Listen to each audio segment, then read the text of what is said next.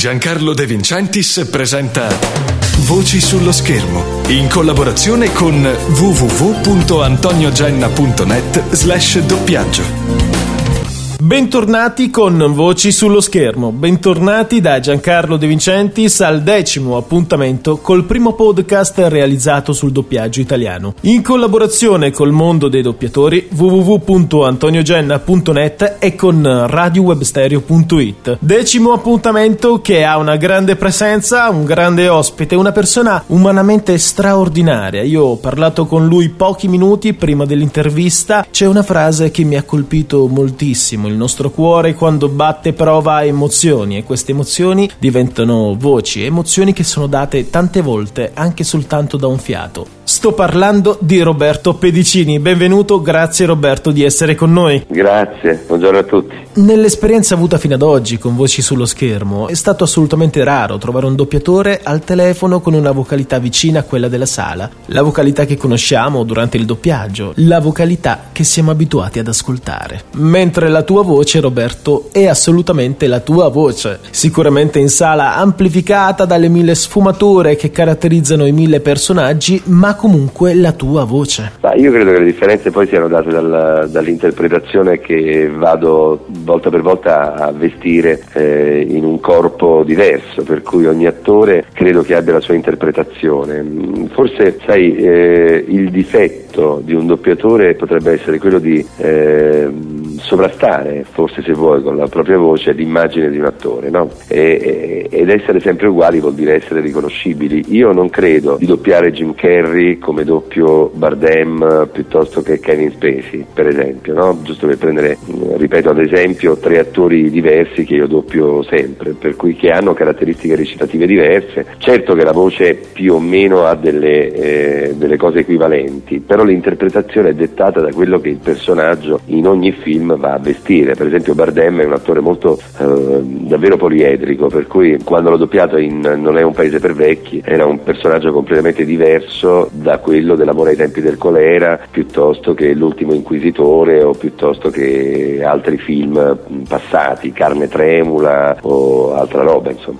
Stesso discorso vale per Kevin Spacey piuttosto che per Jim Carrey, che in una prima fase della sua vita faceva tutti i personaggi molto dinamici, commedie eccetera, poi dopo a un certo punto era stanco, probabilmente come a molti comici capita, di essere etichettato solo come un attore comico di commedia, e ha cominciato a fare da Truman Show in poi film sempre più drammatici, fino ad arrivare a Numero 23, che era un film sulla paranoia e sulla psicopatia, per cui è un personaggio che ha la necessità ormai di dare spesso ai suoi ruoli.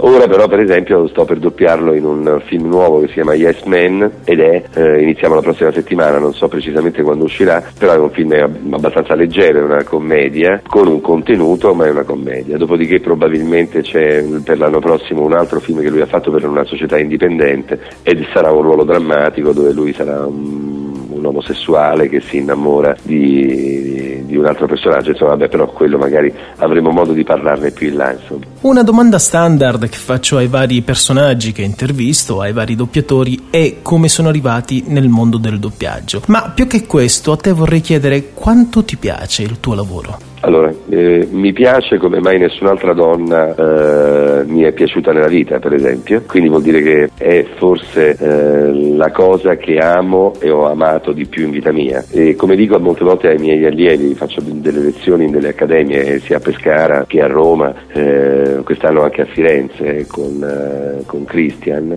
Iansante, noi, la cosa che dico è che credo che la prima manifestazione d'amore è la passione, e poi dopo l'amore si consolida con i risultati, con uno scambio, no? E io ho sempre avuto una grande e profonda passione per questo lavoro, era il mio modo di manifestarmi, e ritengo che sia forse l'unica cosa che so fare davvero molto molto bene, cioè, perché è una cosa che mi prende sempre a livello emotivo, sentimentale, mi piace moltissimo recitare, mi piace molto il doppiaggio proprio di per sé come branca della recitazione, per cui, che ne so, vado al cinema, mi leggo un libro sulla recitazione di Stanislavski, piuttosto piuttosto che lo sviluppo del metodo di Strasberg, piuttosto che vado a vedere un film, vado a vedere uno spettacolo teatrale, parlo di questo ad una cena, mi piace doppiare, doppio 6 ore, 9 ore al giorno a seconda delle giornate più o meno intense, per cui diciamo che vivo molto tutti gli aspetti a tutto tondo proprio di questo lavoro, per cui lo amo al di sopra di ogni cosa. Ho iniziato il primo turno che ho fatto è stato nell'ottobre del 1980, per cui sono passati 28 anni, devo dire senza presunzione di onorata carriera. Poi è andata molto bene, erano altri tempi storici in cui l'inserimento dei giovani era molto più semplice, molto più facile, perché c'era proprio bisogno di materiale umano, c'era proprio bisogno di persone che andassero a rinfoltire un po' la schiera dei giovani, che era molto modesta all'epoca, per cui tanti di noi insomma hanno trovato un giusto spazio. Poi chi più, chi meno, con più merito, meno merito, con più talento, meno talento, ma insomma abbiamo trovato spazio. Ascolta Roberto, ma dopo 28 anni di onorata carriera, come giustamente hai sottolineato, c'è un personaggio che hai doppiato che ti è rimasto nel cuore, uno che ci pensi e ancora dici quel personaggio, quel doppiaggio mi ha cambiato la vita? Purtroppo le cose si ricordano sempre quelle più le ultime che si fanno. Io ti ripeto, avendo amato questo lavoro da subito e da sempre, ce ne sono stati tanti che volta per volta nel tempo hanno segnato delle esperienze professionali nella mia vita, quindi te ne dovrei citare molti, non ce n'è uno solo. Parto dall'ultimo, l'ultimo che proprio è entrato nel cuore è stato L'amore ai tempi del colera, ed è stato Javier Bardem. Il film non è stato particolarmente apprezzato, ma io l'ho amato molto, mi toccava molto a livello emozionale, sentimentale in quel momento storico, per cui vivendo anch'io di un amore ho messo il mio dolore d'amore in quel film dove c'era un dolore d'amore. Poi ci sono stati altri personaggi, che ne so, Ralph Fiennes in Schindler's List, piuttosto che Amadeus 25 anni fa, piuttosto che ma ce ne sono stati tantissimi, Jim Carrey stesso in Truman Show, Kevin Spacey in American Beauty, nei Soliti sospetti, in K-Pax, che è stato un altro film molto bello che ho amato molto doppiare. Ce ne sono stati tanti. Ogni epoca storica anche della mia vita è stata segnata da emozioni diverse, per cui non ce ne può essere uno solo. Roberto, fermiamoci un attimo su Schindler's List, un film bellissimo, storico, molto toccante. Fermiamoci un attimo su questo film. Ci racconti il ricordo, l'esperienza del doppiaggio di Schindler. In quel film doppiavi il capo dei nazisti. Io doppiavo un personaggio che si chiamava Amon Goethe, che era il personaggio storico, insomma, questo colonnello nazista, capo di questa sezione di un campo di concentramento. Era un responsabile, è stato poi di una carneficina anche, aveva lo sport mattutino era quello di alzarsi, guardare il campo, sentirsi Dio onnipotente e decidere della vita o della morte degli altri, di questi ebrei che sopravvivevano in questo campo di concentramento. L'esperienza di doppiare Ralph Fiennes è stata straordinaria, secondo me. Feci un provino che fu opzionato e scelto in America, credo da Spielberg stesso, e il film è stato forse anche uno dei capolavori più grossi di Spielberg, insieme ad E.T. e a qualche altro, che ha segnato un mio momento professionale importante. Mi ricordo che c'è stata una coincidenza molto simpatica a livello professionale. Io dovevo iniziare il film, avevo il turno, quel giorno avevo la febbre a 39 e un raffreddore da cavallo, e inizio il primo turno andando lì a dire: io sono venuto ma sto male e c'è il raffreddore e si sente. Passa il primo anello del personaggio e Ralph Fiennes aveva il raffreddore nel film, perché aveva preso freddo, per cui mai nella vita insomma mi sarei aspettato di fare un doppiaggio verità così assoluto. Infatti ho iniziato il film ed ero raffreddato, però è stata un'esperienza emotiva molto forte, molto importante, nella quale ho vissuto un processo proprio di grande immedesimazione, anche proprio di vissuto. Roberto Pedicini fa tanto doppiaggio, ma fa anche tanta pubblicità,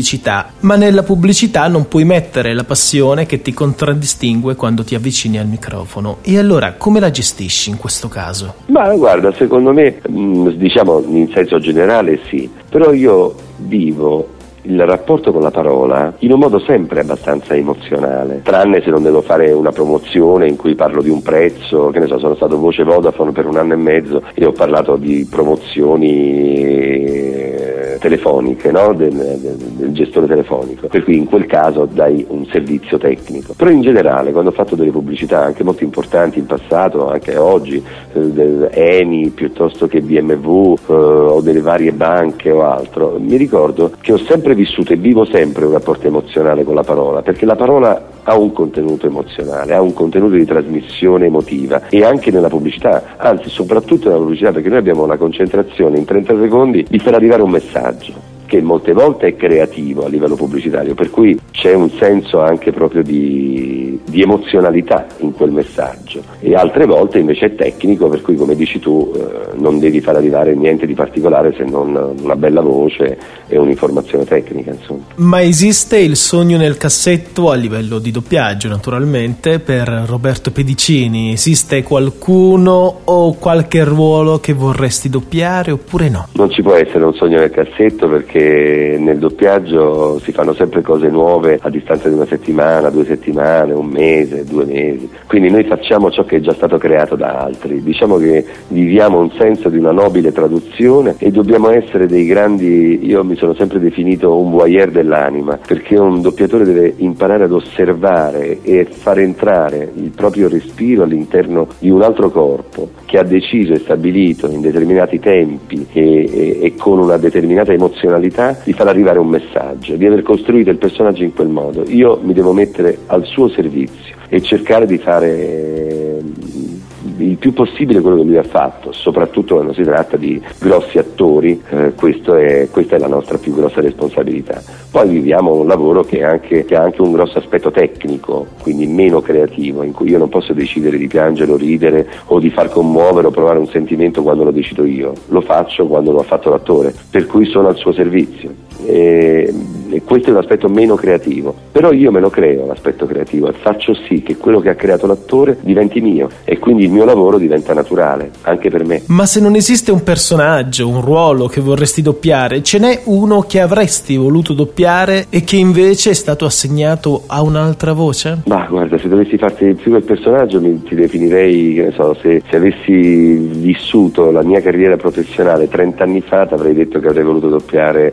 Robert De Niro in Taxi Driver, Toro Scatenato, piuttosto che ne so, Jack Nicholson in Shining o in Qualcuno volò sul nido del cuculo, per cui ci sono dei personaggi del passato che mi piacevano molto, cioè dei film di alcuni attori dell'epoca che mi piacevano particolarmente, per cui forse questi. Del futuro non posso avere sogni nel cassetto, perché non, ti ripeto, un doppiatore non può averne, perché deve essere creato quello che deve essere fatto e non lo crea lui, per cui magari doppierò un personaggio particolare che non ti posso dire qual è, perché non ce l'ho io nella testa, però ogni film mi fa vivere un'emozione, te lo dicevo prima, per cui non c'è una cosa che mi fa vivere un senso di frustrazione o di mancanza, perché la trovo bello o bella ogni cosa che vivo o che faccio. Chiusa la porta della sala, tutte le emozioni si lasciano fuori, come hanno giustamente detto tanti tuoi colleghi, perché non si porta nulla in sala di doppiaggio. Ma assolutamente no, cioè io porto tutto il mio bagaglio ogni volta che vivo l'attore, altrimenti non trasmetterei quelle emozioni. Cioè vedi, io non amo un modo di parlare, non amo un modo standard, tra virgolette, mi piace comunicare ciò che penso e ciò che provo. Se io non vivessi questo aspetto sotto il punto di vista professionale, credo che non sarei stato neanche così forse bravo in alcuni film. Non ho mai fatto l'attore in passato, non ho mai fatto una scuola, un'accademia, una cosa che mi avesse insegnato a recitare. Oggi mi ritrovo in qualche modo ad insegnare, ma mi piace dire trasferire le mie esperienze ai ragazzi nuovi che iniziano, per cui mi sento un ruolo di grande responsabilità e vivo e dico a loro di far vivere quello che è il proprio bagaglio emotivo, per cui quello che ti dico è che vale tutto, purché tu sia vero, sincero, reale, cioè che quello che tu manifesti sia un'emozione, per cui io porto tutto il bagaglio della mia vita all'interno di qualunque personaggio vivo. Per specificare, per far comprendere meglio sia a te che agli altri, è ovvio che se io una mattina mi sono incazzato con un automobilista per strada e arrivo al doppiaggio e devo fare una scena d'amore in cui sono morbido, romantico, eccetera, non è che quella mattina io mi porto quello stato d'animo per cui farò un romantico arrabbiato, no? Però tutto il bagaglio della mia vita mi porto con me, per cui ogni cosa che io ho vissuto, che fa parte di me, cerco di metterla all'interno dei personaggi che vivo, altrimenti come farei a recuperare la rabbia se non la conosco? Come farei a recuperare l'amore se non l'ho mai provato? Come farei a recuperare un sentimento di gelosia o di indifferenza o di cinismo o di ironia? No? Noi dobbiamo conoscere i sentimenti per farli vivere, per cui è inevitabile, no? Portarsi quello che si è. Non è un doppiatore, non è una macchina, è un essere umano. Roberto, cosa ti piacerebbe fare a parte il doppiaggio? Ma guarda, in questo momento storico forse fare l'attore più spesso mi piace. Ho fatto un'esperienza ultimamente molto gratificante e anche molto bella, mi è piaciuta tantissimo, per cui è stata una bellissima emozione viverlo. Ho fatto l'attore, era un protagonista di puntata con Rossella Izzo nel Provaci ancora Prof 3 ed è stata molto bella l'esperienza, per cui forse fare l'attore anche come persona, fisicamente, è un'esperienza che forse vorrò fare un po' di più. Roberto, grazie mille di essere stato mio ospite e ci si riascolta presto sul piccolo e sul grande schermo. Grazie mille, in bocca al lupo e un abbraccio a tutti. Vivete col cuore, qualunque cosa facciate. Davvero grazie, una bellissima intervista. Ciao Roberto, alla prossima. Grazie a te, figurati, arrivederci. Oggi si fa la storia, questo giorno sarà ricordato. Negli anni a venire i giovani chiederanno con stupore riguardo a questo giorno. Oggi si fa la storia e voi ne fate parte. 600 anni fa, quando altrove fu addossata loro la colpa della peste nera, Casimiro il Grande, cosiddetto, disse agli ebrei che potevano venire a Cracovia. Essi arrivarono, fecero rotolare i loro averi in città, si sistemarono, misero radici, prosperarono negli affari, nelle scienze, nell'istruzione, nelle arti. Arrivarono qui senza niente e fiorirono. Per 6 secoli c'è stata una Cracovia ebrea. Riflettete su questo. Da stasera quei 6 secoli sono una diceria, non ci sono mai stati. Oggi si fa la storia. Giancarlo De Vincentis ha presentato Voci sullo schermo in collaborazione con www.antoniogenna.net/doppiaggio.